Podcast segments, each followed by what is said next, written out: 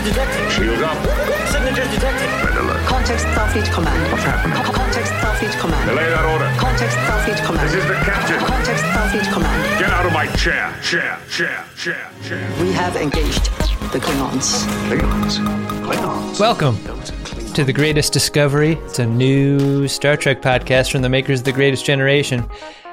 I'm Adam Pranica. I'm Ben Harrison. It's Christmas Eve morning, if if you celebrate. It is. This is how I'm I'm choosing to celebrate. It's, feels uh, good. Yeah, it's. Uh, I mean, nothing better than some new Trek to to celebrate. You know, in a in a normal year, I would be appreciating this moment so much more because it would mean an escape from family. Yeah, this You is uh, this is a this is a long poop right here. Sorry, I've got to go work Yeah. at my important job. The people would be pissed if I didn't tell them what I thought about this episode of Star Trek.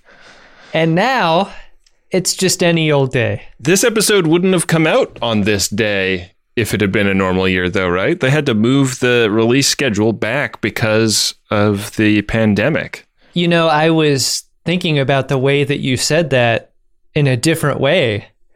Like, first, yes, I agree. Like that they had to move they had to move the release map all around the calendar, but also I thought having moved it to this, if we were no longer in a sort of quarantine, I wonder if you know, often shows will just take a skip on a holiday because they figure people are going to be out doing stuff. But if no one's out doing anything, Yeah. We should probably take a skip on on this week of the year. We like why do we need to release 52 entire episodes of everything every year?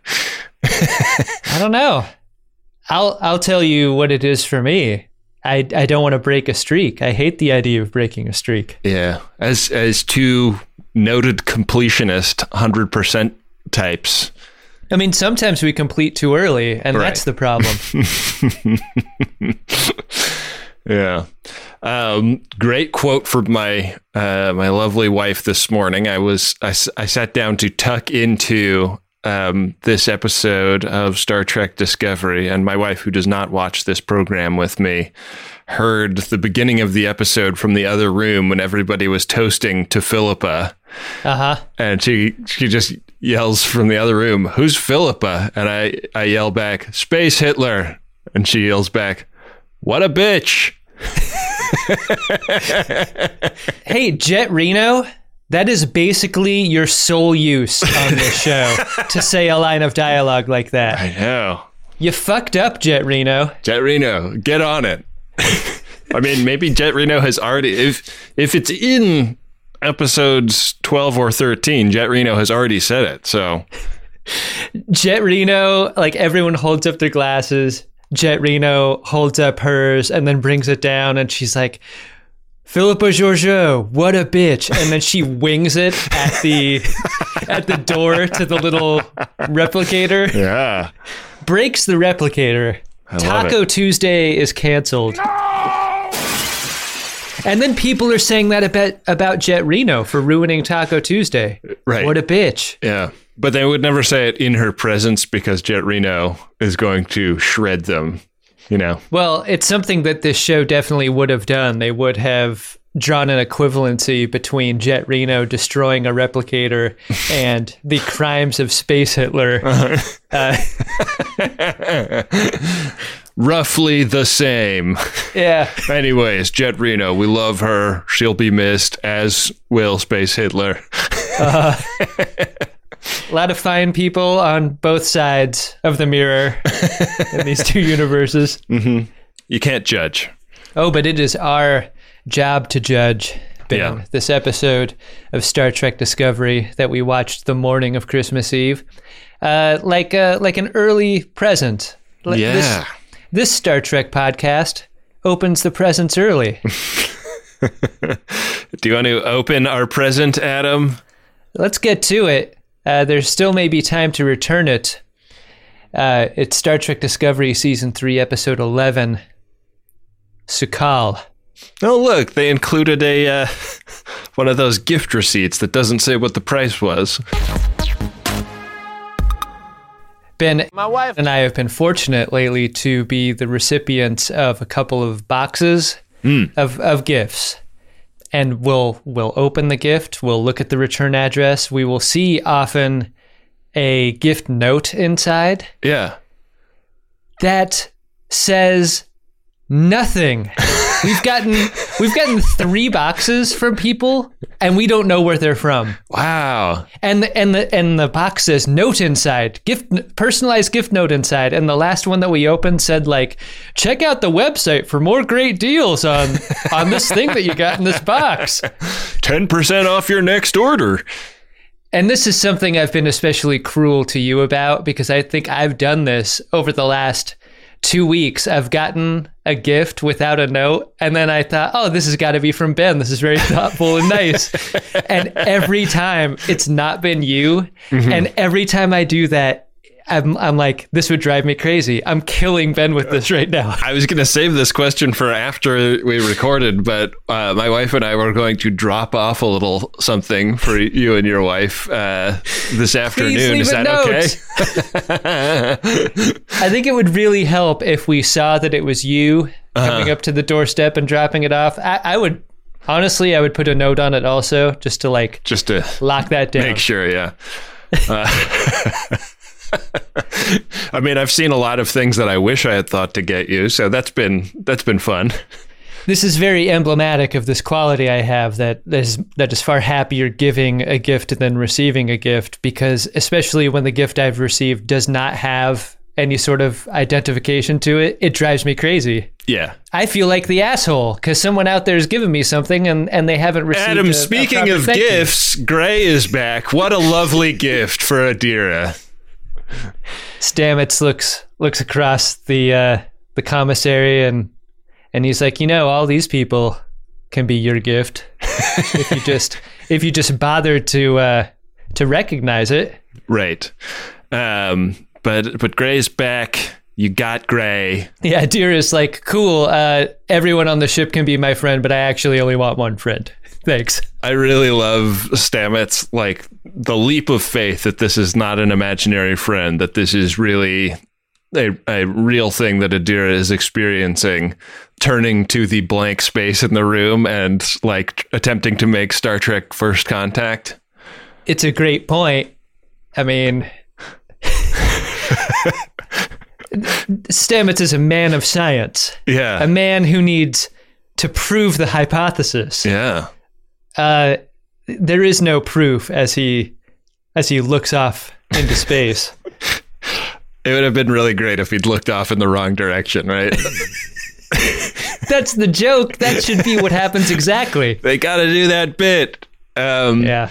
Gray explains that he went away because um, he didn't really know how to be in this world, didn't know how to relate to a world in which Adira is able to interact with others, but Gray is not. And uh, Adira is like very receptive to this. Like, is basically saying it hurt to not have you and not know why, but I understand what that's about.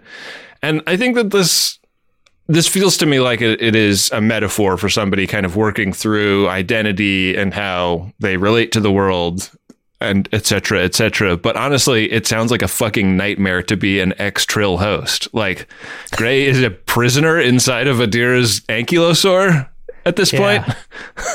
Give that some voice, Gray. Like, don't just say that. Be be more specific, is what I'm saying. Yeah. Like, we understand that there's a hardship involved, but uh, like, tell us more. Like, how hard is it? Is it Ripley in Alien Resurrection? like, you got to find a way to end this Right. for me. Right. Like, I want to know. Anyways, is that the end goal? Like, God, why isn't that ever stated as this is Star Trek, Ben? Like, Yeah. Does Gray want to turn corporeal? Is that possible? It sure seems like it might be, given that we're in the far future right.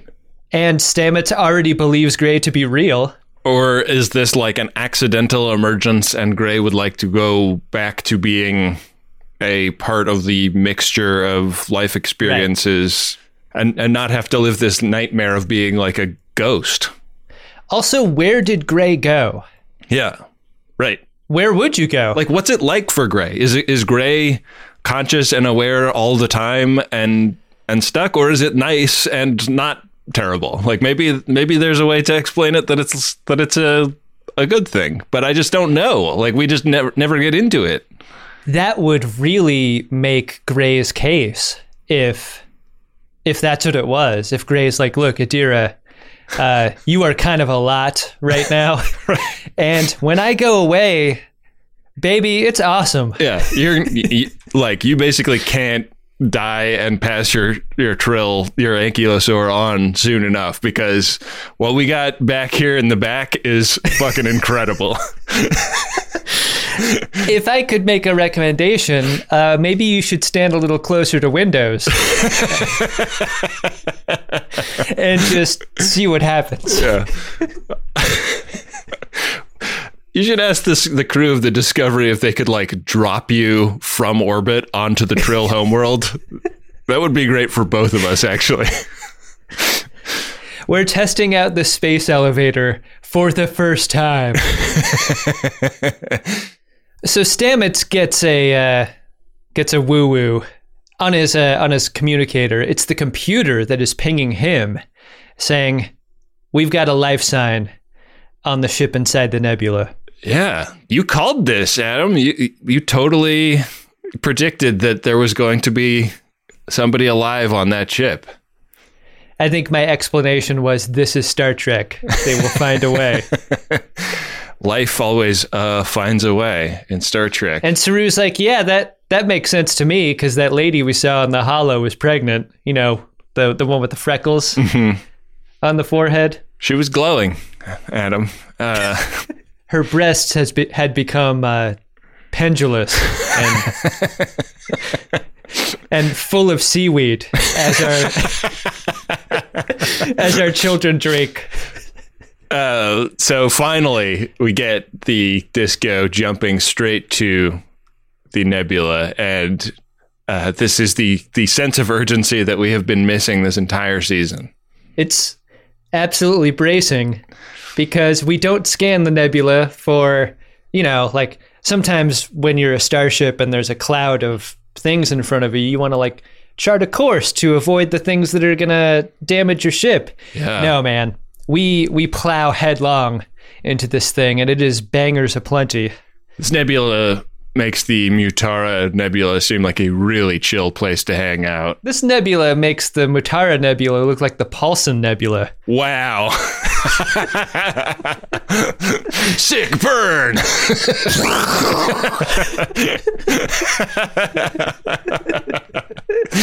I think uh, I've, if anyone's keeping score, I think that was the nerdiest thing I've ever said on the show. Yeah. I, I mean, that might be the nerdiest thing that has ever been said on a Star Trek podcast, Adam. Yeah. Yeah. we set the bar high here on the greatest discovery. Um, I might, I might, uh, I might make it nerdier though as I take a run at this. The uh, He's doing it. they send they send Book's ship because it's a lot more maneuverable and it's not getting buffeted by the radiation winds. And he uh, he finds the planet that the that the ship in question has crash landed on. It's a planet made of dilithium. It's a dilithium as big as the Ritz by F. Scott. Fitzgerald.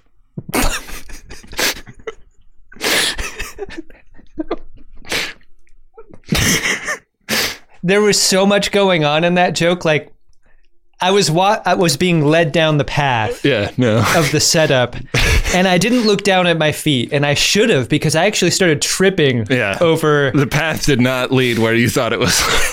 the long walk to nowhere. Yeah. Yeah. It's a really great looking planet. It's a planet that looks like the head of that uh, guy on lower decks in the uh, in the ship of the of the broken toys, you know? A lot of blown apart planets in this in this future. Uh, Yeah. they, so so Book basically like get, gets in and then has to let his ship autopilot his way out because he's getting irradiated so badly. Like he is, he's got like I'm about to die, spot of blood coming out of his nose level radiation poisoning. Yeah, you don't like that spot. But he makes it back. They uh, they put him in the DNA recombinator, and crucially, Adam, they put Grudge the cat in a different DNA recombinator. They didn't combine Book with his cat. Have you ever heard of insect politics? Dr. Pollard seems like nicer than she should be in this moment. Yeah, She does the space miracle of fixing Book and his radiation damage. And then they hand her a cat and is like, hey, can you do the same thing to this? She's not a vet.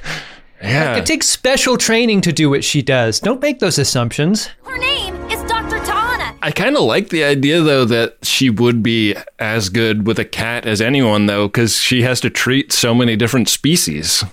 Yeah. Like there must that's be true. Like the way you train a doctor that that works on a ship like this has got to be pretty wild. How talented can she be if she can't fix Linus, though?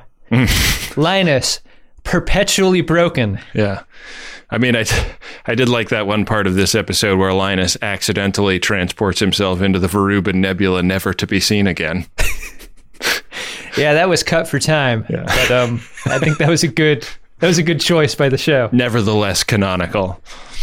so they report this back to uh, to the admiral, and uh, the admiral's like, "Planet of dilithium, great, get it, bring it home." I think it's interesting that Admiral, her friend your mom told your dad not to worry about, is n- like does not have a problem with Saru going on the away team as captain. I thought for sure he was going to throw the book at him for that.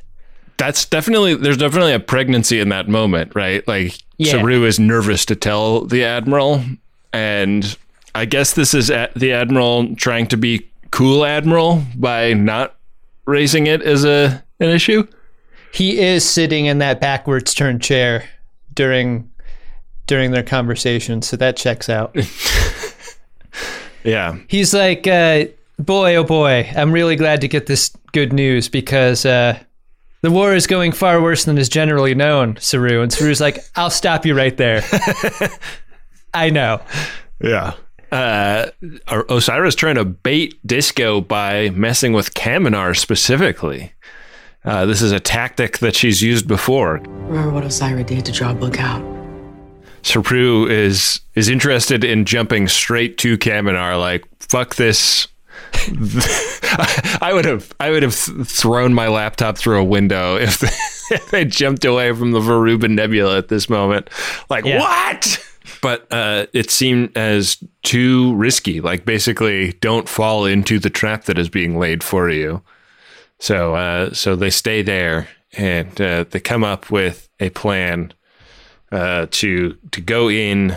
They have like a kind of a map of where to go, and I guess they can therefore jump right to the spot uh, based on Book's trip, and uh, and that's what they're going to do. So we get kind of a long series of goodbye scenes before the away team goes, and the first is Culber telling uh, Stamets that. Uh, that he's going to be on the away team, and Stamets taking great umbrage with this. I think I'm going to say it right now. RSVP Stamets, uh, who they have murdered on this show. Uh, they've they've turned him into a bitchy house husband uh, who has completely lost all of his professionalism.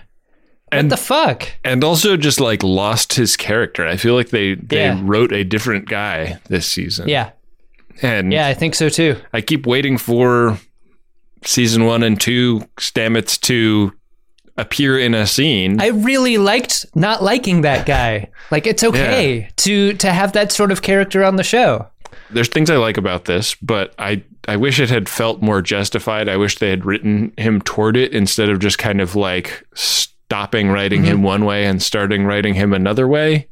Yeah, um, I feel like Hugh Culber is now a character that I understand so much more. I mean, Culber was a character with way less screen time in the last two seasons, but now is starting to talk about like this new purpose he sees for himself as caring for lost souls, like being mm-hmm. able to move through the universe and and do good by helping others that are going through a thing like what he went through in the mycelial network. And I understand that as a trajectory in a way that Stamets just seems like a well, I don't really like I guess you're just the guy that puts his hand in the goo sometimes and is super nice to everyone the rest of the time now.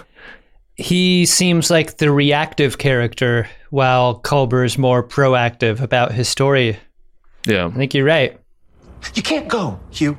Stamets in this scene gestures toward Adira in a what about our family kind of way. And this is a moment that I think would have hit a lot harder too if they wrote themselves up to this pronouncement versus declaring it in this moment. Because we're given we've been given a handful of vignettes that show how much they care for Adira and how much Adira cares for them. But I don't recall many scenes that rise to the level of what Stamets is describing here, like like closer than coworker, closer than friendship. Like we have to take care of Adira is something else. Right. W- like, I mean, Adira is a minor. Maybe if they'd made the case that uh, Adira is like staying with Stamets and Culber and they like spoke up for them and said, we'll look after them while they're aboard the ship, kind of a thing. Poor Adira lives and sleeps in the music room of of Discovery. Adira needs their own quarters. Adira climbs inside the piano and shuts the lid and Uh, We get another scene with Michael Burnham and Tilly, who is going to be left in command of the disco while the away team is gone. And this is going to be Tilly's first time in the big chair. And she's really nervous about this. And Michael Burnham tells her kind of a little like captain's chair secret that uh, was true of the captain's chair on the Shenzhou and is true of the captain's chair on the disco, which is that the the factory that makes this chair uh, has some kind of uh, construction flaw that yields chairs that have this this metal burr on under one of the handrails and Michael Burnham describes it as the first time when she got into the captain's chair on the Shenzhou, she felt for the burr and found that Captain Georgiou had rubbed it had had rubbed it totally bare. Like she'd she'd touched this little spot on the chair to the point where it, it like rubbed it entirely away. And I feel like if she is capable of flicking a duranium burr like this until it's totally smooth, her masturbatory routine must have been very vigorous.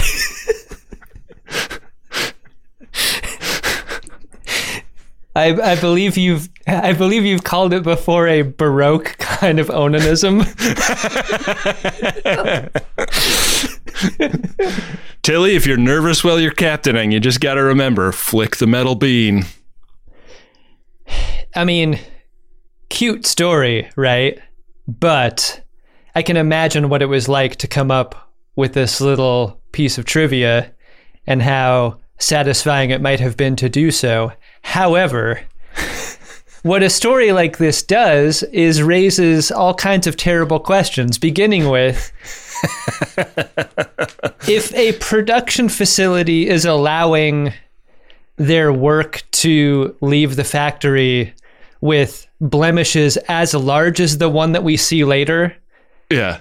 Like, I used to work in a production environment that made airplanes, and like a burr around wiring is specifically a thing that you can't have Yeah. because people die where where burrs are around wires. And You would think that the tolerances on a starship would be, if you can imagine it, even higher than those on a commercial airliner.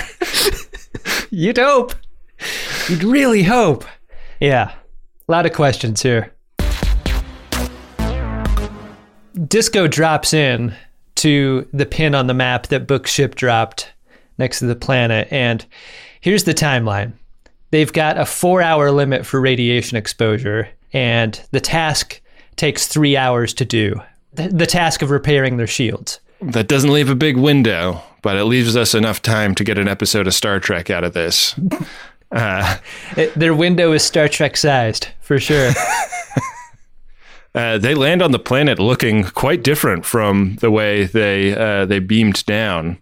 Uh, Culber is wearing a uh, is wearing a sleeping bag. Michael Burnham is dressed as Little Red, Red Riding Hood Trill Edition. yeah. I don't remember them going jacket shopping. And that's the initial confusion before you see that, that their appearances have changed. I liked uh, I liked that they gave Doug Jones a little break this episode. Yeah. Yeah, that had to feel good. Acting with his real face. Yeah, You know, sometimes the hardest role to play is yourself, Ben. Do you think he was pissed when he like like he got to this part of the script and he's like awesome and then he got like 15 pages later in the script and he's like damn it they're going to start putting radiation burns on me. It's back in the makeup chair. He shows up to set like out of habit six hours before anyone else. yeah. And no Like, one's there. What are there. you doing here? No one's there besides the uh, the gate guard. yeah. Sorry, we don't have anything for you. We didn't even put out breakfast. They learn fairly quickly that they're interacting with a holo program. Yeah. It's like a training program for for some reason. It feels very haunted. It's like a snowy forest at night and there's a like real haunted house vibes. There's gormaganders flying around in the atmosphere. That that part made me laugh out loud. They're like they're entering the stepwell, and Culber's like, "Whoa, look at that door!" While literal dragons are flying overhead that no one points out. I would have loved to see them just just address it, but Yeah, I mean, no one has to say anything, but a glance, I think, would be worth it. uh, just some acknowledgement. Remember that time we uh, fought one over and over again in that time loop? Yeah, they meet the survivor, and the survivor is a Kelpian, and uh, he seems to be very scared of certain parts of his nightmarish existence. and whatever it is behind that door is not happy that they're having this conversation. No, like the axe handle that was uh, threaded through the door handles to keep it shut fails, and the door flies open. There's nothing on the other side of it, but the survivor runs off in terror.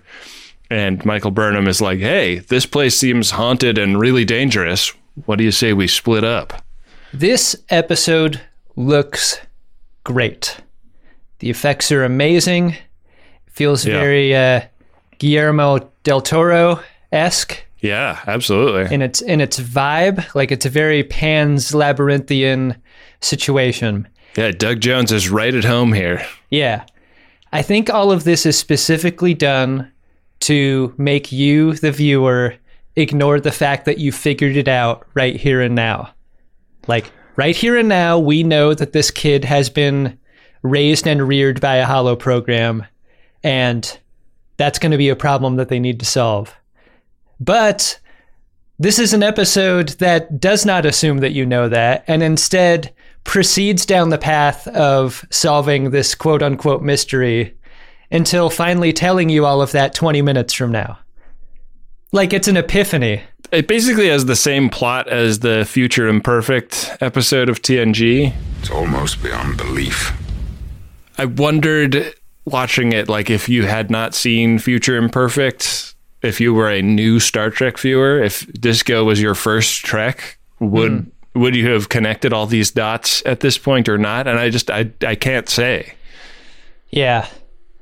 I mean, we were little kids when we saw that episode the first time. We were idiots. Yeah. Not like the the smart adult men we are today. Yeah. But this is a show with swears, so little kids aren't watching it. Yeah. I like I I didn't mind going on the on the journey with them, I will say, but I I did kind of wonder why they kept circling back to like explaining what was going on uh, Yeah. Further into the episode because I was like we get it. Like I I'm happy to watch these characters wrap their minds around it, but I don't need it to be like expository dialogue that also explains it to me. I think we may have just found the source of the burn. Yeah. I think that's the diff. they split up. Saru and Culber are going to go after the survivor, and Michael Burnham is going to see what gives with the monster behind the door. And uh, her first step apparently is not to close the door and try and barricade it again. Yeah. No. Uh, but up in space uh, on the disco, they uh, they get on sensors that there is a Federation ship approaching. They have a pretty funny reaction to this. Everybody's like, "Ew, Federation out here? Why? Ugh." In this neck of the woods, what are they doing here? this is our part of space. I mean, isn't there something going on on Kaminar that they could bother themselves with? There's not even any M class planets nearby. What are they doing? Yeah, it's it's fairly quickly revealed to be Osyraa's ship. Yeah. This is a significant moment because it's it's early on until he gets one right. Right. I mean, I think that I think this episode does a great job with showing Tilly kind of like experiencing the momentousness of this for herself and then also experiencing like what how like how heavy lies the crown like Yeah. how how much of a drag it can be to have this amount of responsibility is something that Tilly learns super duper quickly in this episode. This moment also is not Captain on hard mode. Like we know this from many Star Trek episodes and films that uh, when a Federation ship approaches uh, without comms, you treat it as a possible threat. So, like this is in the book on one of the first pages. Yeah. I mean, if Saavik knows it, you know that Tilly knows it. Right. Tilly's no Kirk. She's keeping her pants on. Yeah, but like unlike Kirk, Tilly doesn't actually have the option of raising shields because that's the main thing that they are Yeah. trying to fix right now. So it's a bit of a bit of a puzzle there. In the sim, Saru and Culber come across some Federation uniforms standing in a group, and it, they're kind of reenacting the day that the uh, that Kaminar entered the Federation, and uh, the admiral that is running these festivities is a Vulcan who is pretty glitched out, but is the first kind of like like person that is representing the computer system running the simulation that they get to talk to. Right. And I, I, I like that they sort of tiptoe up to making the computer turn on them, but manage to avoid tripping that function. I like this moment of how, when presented with new information, the holo program kind of changes course a little bit Yeah. and treats their arrival as something something to fix or figure out. This is a good scene for the holo program, but another bad scene for Saru because he's incapable of using the context clues given to him by the holo people to answer his own questions. This is the the double payoff of the moment earlier. What we're seeing here is 125 years of holo program child rearing. yeah. It's a real raised by wolves situation that uh, this kid has gone through. Since their appearances are being kind of projected onto them by the the program, I wondered if Culber could take off his Mr. T amount of Bajoran earrings, or if that's like stuck on him. You know? It's a good question. Does uh, does Culber now have uh, have a real hate on for pizza and their ovens? Yeah. So I have a theory that I uh, maybe going to float. Well, I'll float it now because this scene directly abuts the one where we meet the kelp monster. And uh, speaking of things that look great in this episode, this monster is really unique and interesting looking and really scary. Yeah, And I was wondering about like Saru specifically with what he looks like because he's like he mentions like my heels are touching the ground. I don't get it.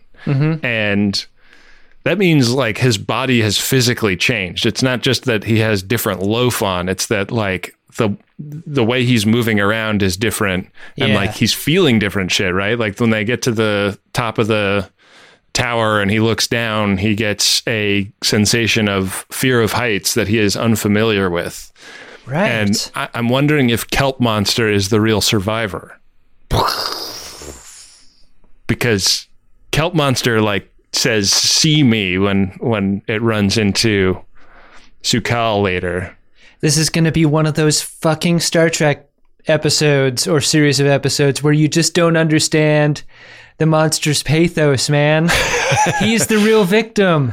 Well, I'm wondering maybe because also like some thought is given to the idea that the survivor of the crash changed a lot because of radiation exposure. And so maybe this is like what actually what Su'Kal actually looks like and the one in the computer is a representation or something. I don't know. It's kind of an imperfect theory because Su'Kal Hey, can I write in your margins a little bit? Oh sure. Because we see that book later, the the book Yeah. that the old Kelpian, the old dusty Kelpian gives Saru.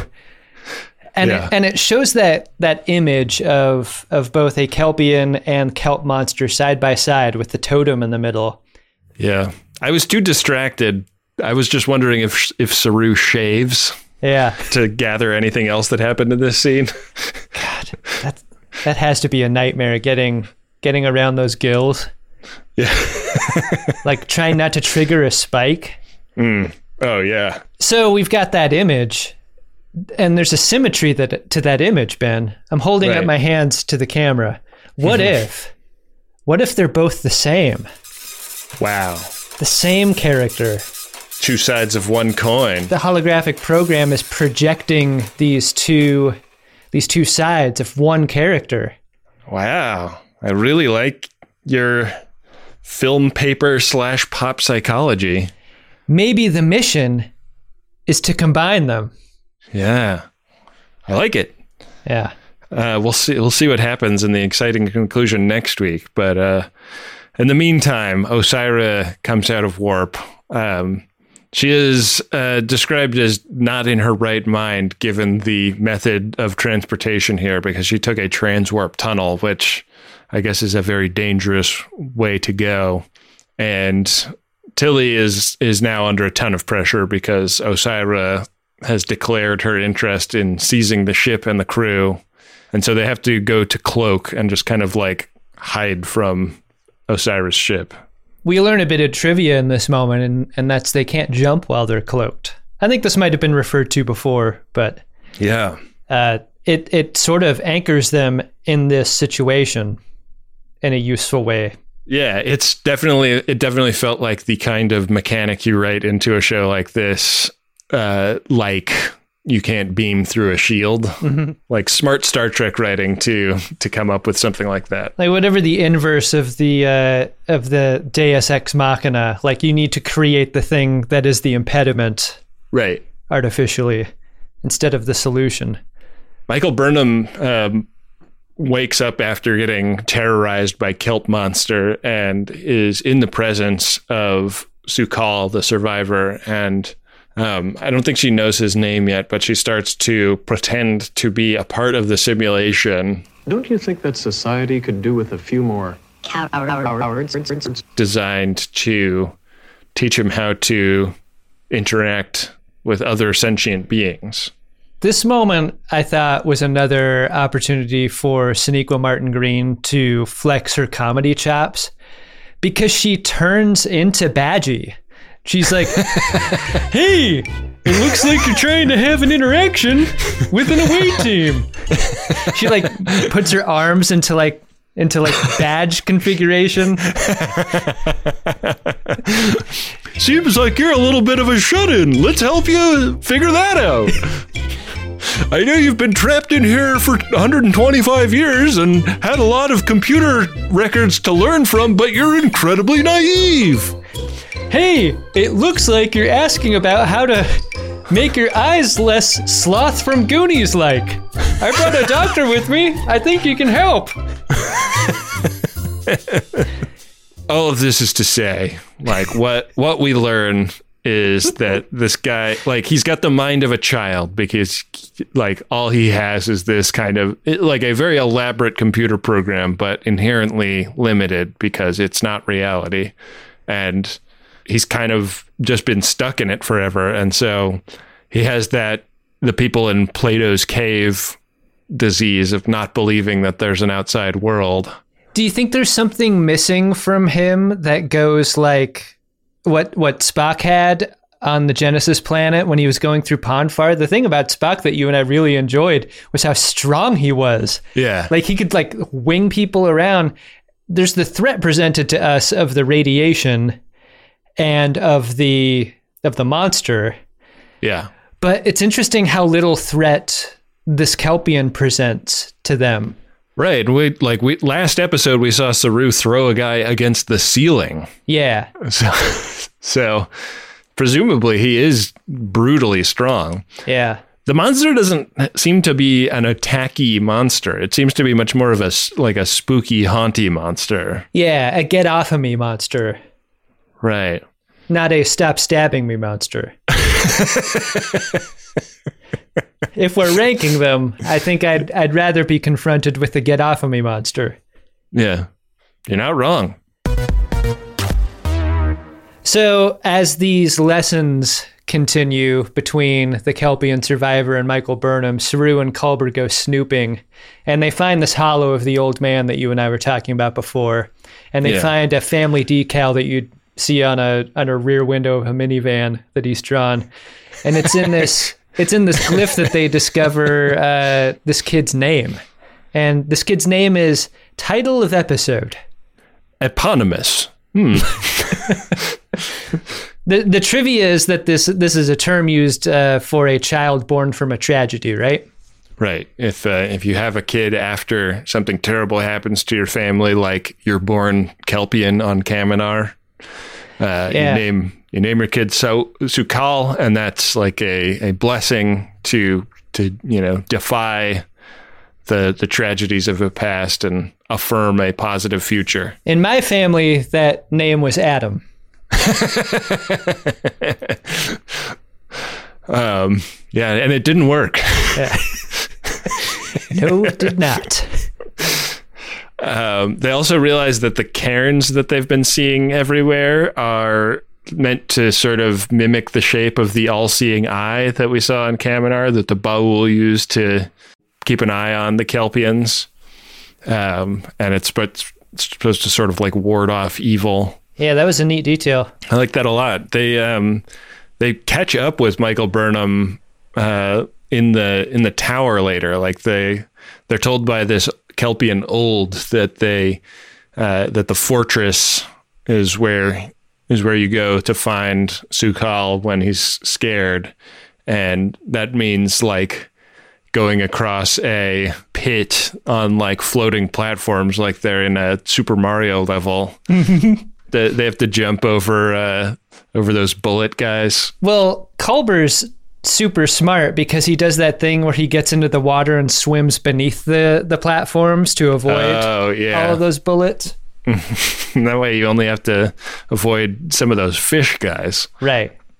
They're able to be heard on Disco briefly, but it is not. Uh, it's another like they get cut off before the important information Yeah. uh, makes it out. We get a couple of scenes where people are listening in on the mission. Uh, Stamets gets a, gets a moment to do that fairly early on in the episode, and it made me wonder why they don't do that more often because it really presents a high amount of stress uh, for for a very low price. You know what I mean? Yeah. I mean, I feel like this is an episode. I mean, it's kind of a long episode, right? It's I think it's like fifty-five minutes or something. Mm-hmm. Ten pounds of episode in a five-pound bag. Like I, I don't know why they have different numbers of episodes every season of Disco, but if this could have been a fifteen-episode season and some of this could have gone, been gone into in more detail, I'm I'm the kind of Star Trek fan that likes the detail. I like the world Yeah. building Yeah, I do too. and and I like the idea of using the patchy comms as a as a way to build tension over a longer, slower episode. I mean, the stress is starting to build because not only are they hearing what's happening on the planet, the the away team's looking down at their hands and starting to see radiation burns form. Yeah, They and we can tell that time is beginning to run out. they've uh, they've been making soap and not wearing the special gloves that you use to keep lye off your hands. Right. Right. And there was that scene that where Culber kissed Michael Burnham's hand to prove a point. Yeah. and then they they found out that Culber and Michael Burnham were the same person the Yeah. entire time, and you cut back to that scene, and it's just Michael Burnham holding her hand. Yeah. That's kind of the film paper that we were we were writing about Su'Kal and the kelp monster, right? Yeah. The first rule of the Kieth is you do not talk about the Kieth. It uh, it occurs to me, Ben, that the away team is feeling the burn. Only it's a different kind of burn, huh? Sick burn. Yeah. Hey, speaking of sick burns, Osyraa gets on the FaceTime with Tilly and just immediately launches into undercutting Tilly, going right to her insecurities and trying to trying to make her trying to, you know, put her back on her heel and not feel confident as a captain. Uh, I thought Tilly did a great job of kicking shit right back at Osyraa. You tell me I'm a fraud because deep down inside, you kind of feel like a fraud. I thought this was a great scene for Janet Kidder as Osyraa. I think this is the most that I've liked her this season, and it was for this moment. This is a bad guy in full control, and is and is taking the time to wing it around a little bit in a mean girl kind of way. It's part of why I don't necessarily trust the confidence that Tilly has in this moment because I think she's able to repel the put downs of an Osyraa in this scene. And I think the bridge crew kind of like looks it around at each other and appreciates that she's putting up a fight. But this is like school playground shit. Like this, Yeah. this, this has no stakes. And if Tilly thinks she's won anything here, uh, she's she's in for some hurt. she also needs to have the crew feel confident in her and so Yeah, she's doing it for them. yeah like i uh, like i think it's such an interesting tactic that osyraa uses because she osyraa doesn't know shit about disco as far as we know like they've interacted with her once but she she knows exactly like where to stab at tilly to potentially make the disco less effective in combat and and it's it's both kill Tilly's self-esteem and also compromise the esteem that the crew may hold for her. Tilly is really flicking the burr right now uh, in a way that's effective in getting Osyraa off her back.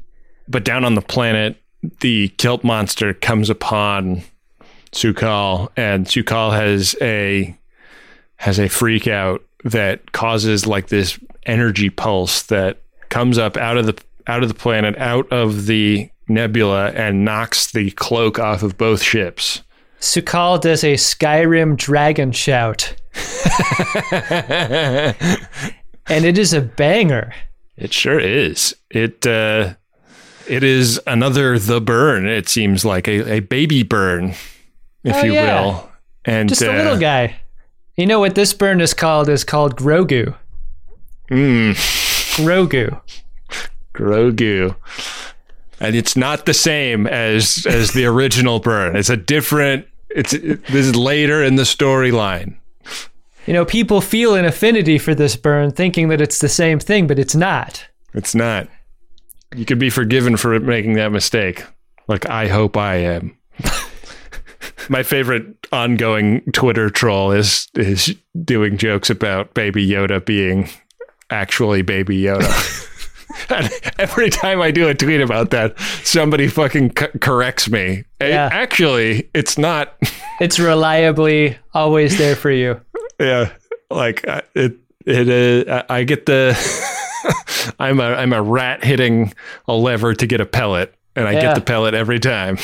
It's big fun.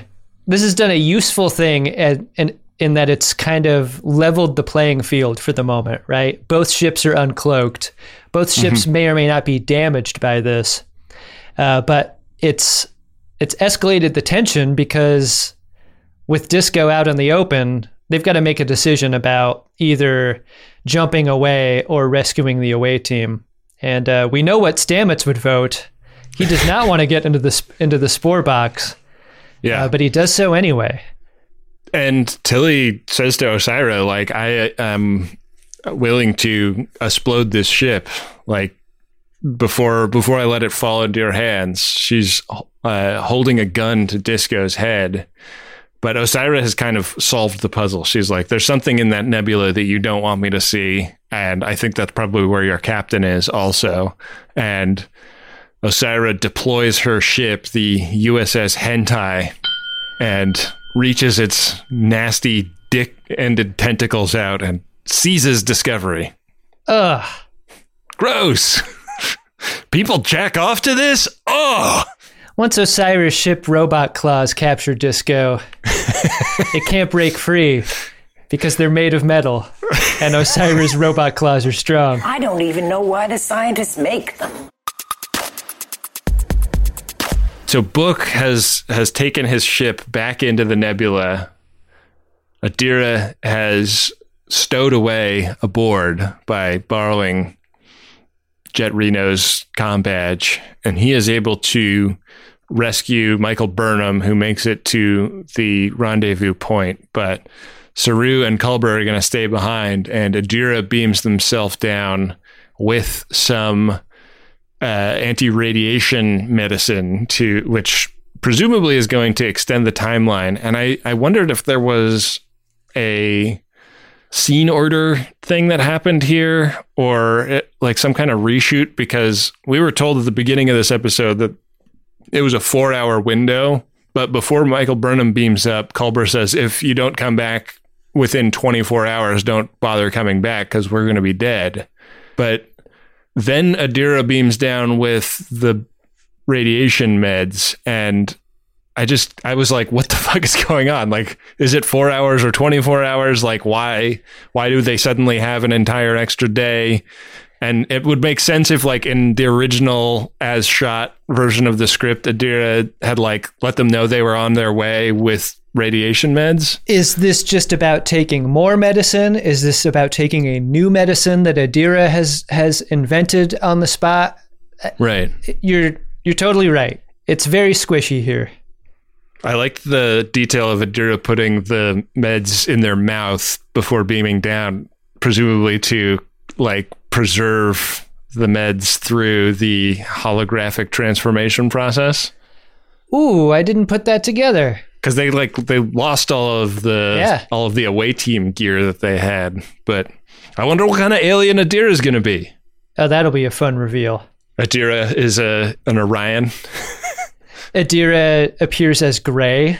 Like, what the What? fuck? This is. I am already going through some things right now with gray. This is not helping. The Emerald Chain seizes Discovery. They beam all of their motorcycle bad guys aboard.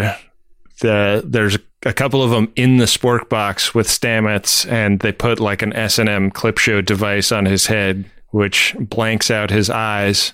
And uh, Osyraa takes over the captain's chair, and you wonder if Osyraa will be able to find the bean. you know, because I feel like the disco's not going to really respond in the same way if you can't find the little bean. I don't want to make any assumptions, uh, but I think I think Osyraa has found the bean before. yeah. I think she could find the bean again. Orions have a bit of a reputation in that department, don't they? They've yeah, I mean they have an appetite for the bean that's legendary. They love that bean.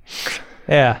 The button on the episode is Book and Michael Burnham coming out of the nebula on his ship and seeing the USS Hentai and the disco jump away.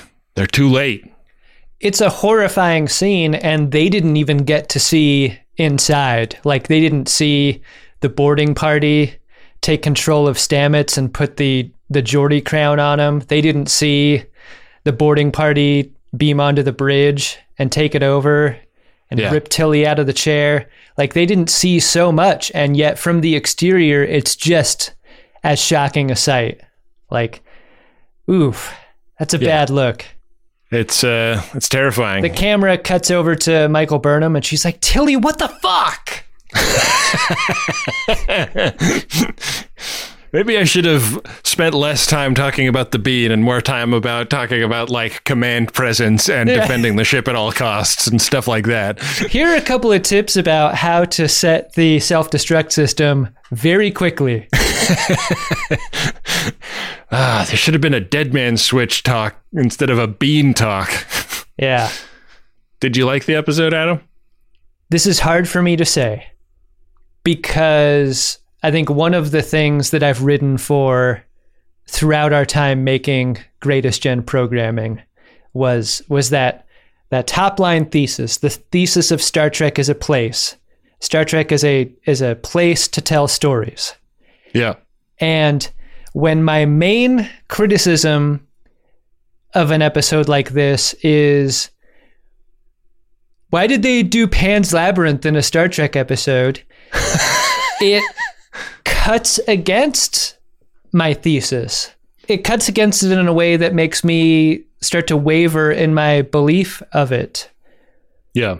And in defense of Star Trek as a place, I think an episode like this is more a general lack of imagination problem than it is a specific what if we do a movie that we like inside of a television show episode and see how that plays. Like, once again, this giant problem is one person's fault, and those odds seem pretty beatable when we've got a Michael Burnham uh, put right next to that person. You know, like this is this is the refrain of the problems and their solutions on this show, and this episode has a lot of good things going for it. I think it is not the performance's fault. I think the actors are acting their asses off in an episode like this. But I but when I hear the words coming out of their mouths at the time that they're saying them, I'm like, "Oh, oh, poor Wilson Cruz." Like he's he, he's he's better than this. He's better than the material. And and I think I think the actors are better than the material in an episode like this. Yeah. I I did not like this episode.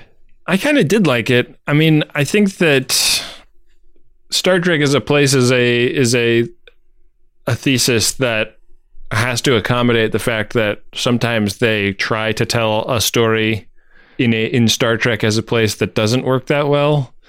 Every Star Trek series is riddled with examples of that. Yeah. This episode reminded me a lot of The Royale, in addition to Future Imperfect from TNG. And I think that there's some lumpy, bumpy stuff about it.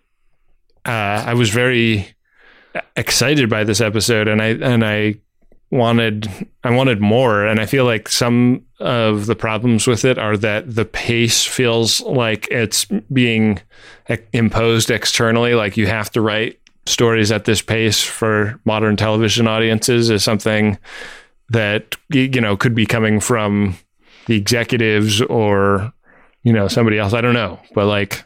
Or maybe that's just how the writers want to write it. But I, I feel like the problem I've always had with Discovery is that it moves too fast. It doesn't ever let a scene breathe. It doesn't ever let a big idea take form in your head before it runs past it. I feel like they sometimes lose confidence in in the ability of the audience to just ruminate on a big idea. So I kind of think that's what you're responding to partially. And I also kind of feel like this episode felt a bit scrambled, like there may have been some big changes made to it after they shot it originally or something. And I don't, you know, it's impossible to know what those changes were, given that we just know about this. But, um, but it, it, it made me wonder. And, um, I don't know. Yeah. Like I, I guess I, I guess ultimately I have kind of mixed feelings, but um, there was so much amazing about this. It it felt like what if Future Imperfect had a modern television budget and special Yeah. effects work, and the special effects work, the the execution of of this script, it is at the highest level. I think that the script itself is where all the problems are, and the acting and the staging and the set design and the you know the CG stuff are all incredible. it's such an interesting version of Star Trek to think that for so many years, the liability was the effects work and the Right. story and the performance and stuff was all was all first rate. And now it feels like it's it's the effects work has never been better. The uh, the performance is also awesome, and it's the story that's the liability. Yeah.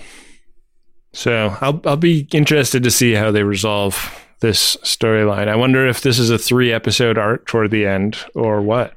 I wonder if what you're describing is aiding me in what I'm feeling because when you're describing like the pace of story going so fast, one of the things that I'm growing to resent is the quickness with which a solution to a problem is given almost immediately after someone realizes they need that solution Yeah. or or a problem is presented itself. Like nothing has ever been more transparent on this episode than Saru being sung a lullaby that he needs to use later on the kid. Like and and and part of it is that those two scenes happened within 10 minutes. right.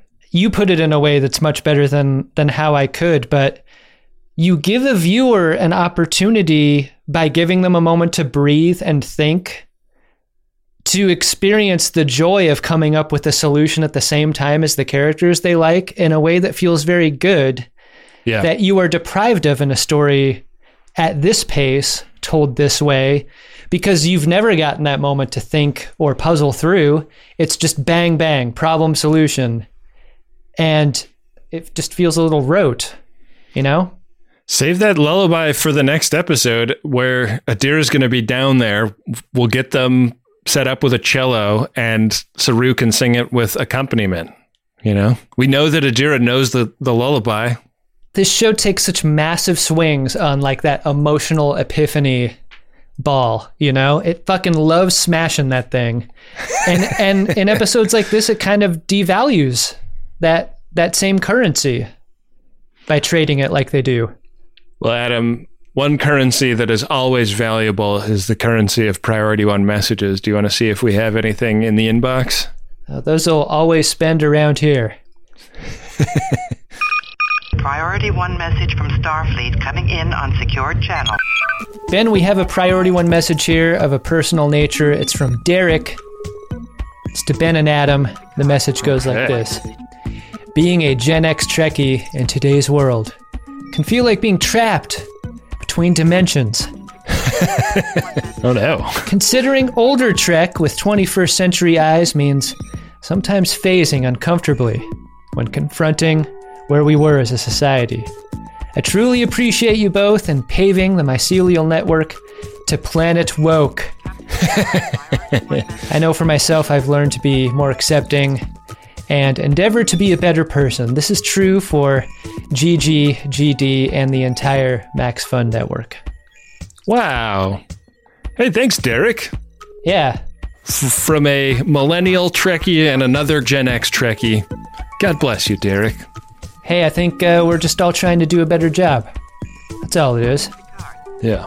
Uh, if you would like to send a priority one message, uh, you can do so by heading to maximumfun.org slash jumbotron. That's right, and uh, make sure you get them in because uh, the season finale is coming up, and then we've got Yeah. a bunch of off-season programming coming. Those eps are always a thrill, and they help support the production of the show. You're going to love it.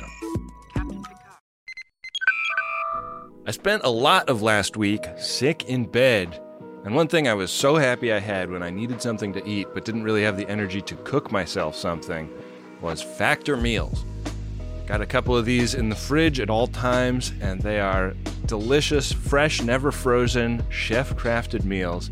And they're ready to go in just about two minutes. And this is convenience food that is actually tasty and full of real ingredients and not hyper processed crap.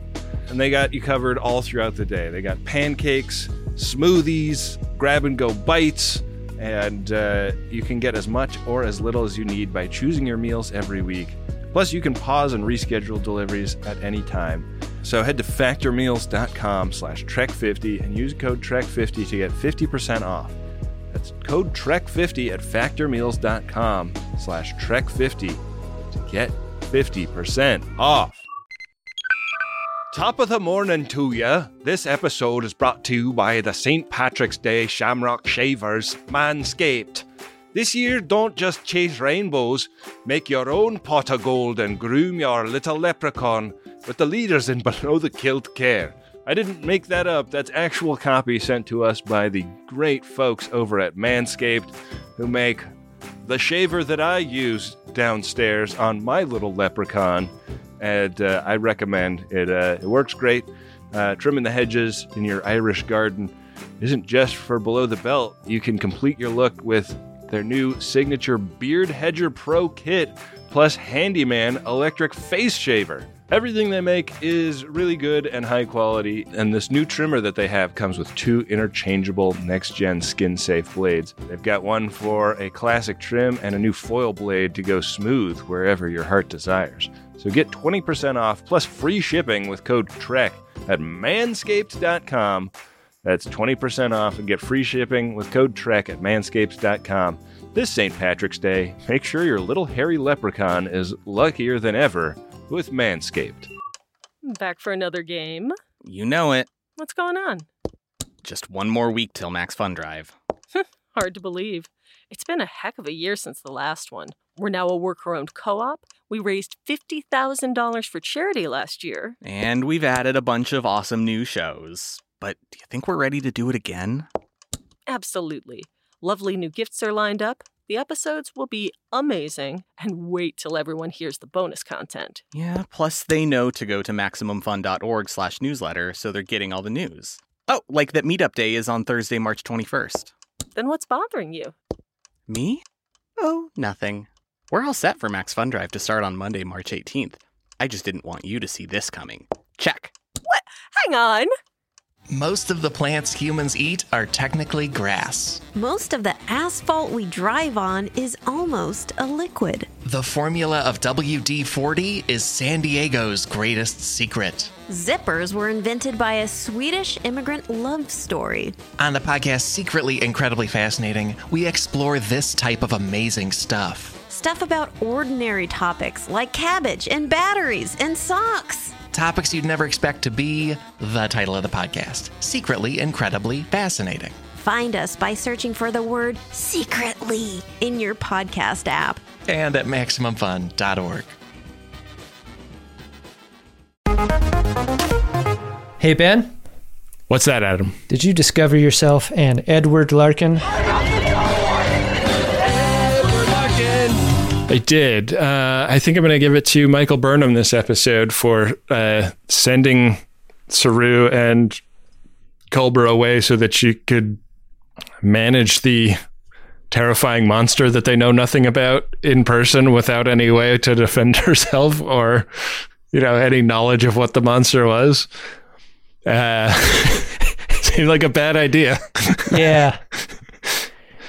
I mean, I admire her bravery, but yikes. Yeah. She's lucky that uh, falling upward didn't kill her. Yeah, no kidding. How about you? Did you have an Edward Larkin? Uh, I'm going to give mine to Doug Jones. Finally, uh, acting with his own face, acting with his own hands. You can't tell me that uh, there was anyone happier on that set than he uh, to just to just uh, run a comb through his hair and then be set ready. Yeah. Do you think that uh, in that scene where Michael Burnham tells Tilly about the metal burr, they considered having her say like, "I've seen Saru finger that thing before," and have Tilly go like, "Ew, he's touched it. Well, I- I'm not going to touch it then." Tilly looks down at the uh, at the seat cover and sees like Saru's legs, but also just a giant hog. Saru's packing. Yeah. Uh, Speaking of hoofs, um, good Larkin, my friend. Did you happen to watch the promo for next week's episode? I did. I, I dialed up the after trek. Uh, saw a little bit of a different take on the energy there from our friend Double W. Did you watch a scene or did you watch the 30 second promo? Oh, I I did what I always do as I as I booted up after trek. I fast forwarded to the last two minutes and then I watched the uh, the clip that they show there. Is that not the Oh. same as what you saw? Uh, I went to Star StarTrek.com and watched a 30 second, like, next time on that we used to get at the end of episodes. Well, let's compare notes. What do you think are the chances that we saw the same thing? I don't think I don't think we did because you. It sounds like you saw a, a clip, and what I saw was a very like action movie edited uh, sequence of scenes. Lots of like dual wielding pistols and OO like hitting guys with rifles and shit. And Michael Burnham and Book declaring that they have to retake Disco.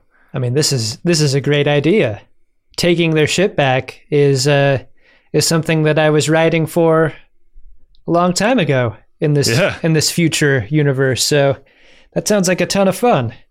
It does. I saw basically 30 seconds of the disco heading back towards Starfleet HQ being chased by Osyraa's ship, chased in quotes, right? Acting like they're being chased with their comms down and uh an admiral stepdad uh wondering what to do, whether or not to let them into the shield. And you said you saw you- felt like uh, Wil Wheaton was seeming a little bit not himself. Yeah, he went a little lower with the register. Uh, I'll give you a line read. Earlier, he's like, "Hey, nerds," and this time he was like, "Hey, nerds," like Oh, giving it that that kind of spin on it. I think he's been listening. Wow, amazing to think that we would have that amount of influence on what Wil Wheaton would do. Yeah, I mean, I'm looking down at my silicone bracelet, WWWWD.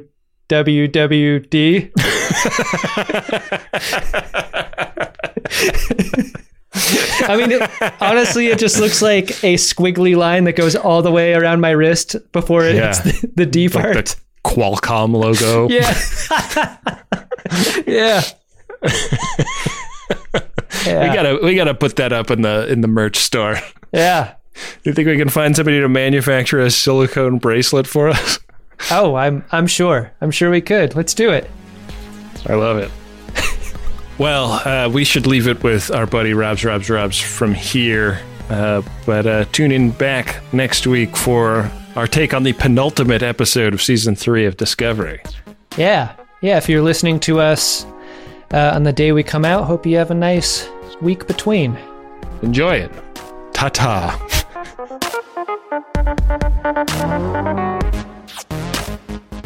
The Greatest Discovery is a maximum fun podcast hosted by Adam Pranica and Ben Harrison. This podcast is produced by me, Rob Schulte. Our theme music is by Adam Ragusea. Go check out his YouTube page. He makes delicious dishes and helps you make delicious dishes. If you're looking for more Trek, discover our back catalog. We've got a lot of fun episodes. Please leave us a five star rating and review on Apple Podcasts. It helps us be placed in the podcatchers of those who need to discover us. And don't forget, you can follow us on Twitter and Instagram under the handles Greatest Trek. Those accounts are run by the great Bill Tilley. We appreciate you, Bill. Thanks so much. And thank you for listening. We'll see you next week with another episode of The Greatest Discovery.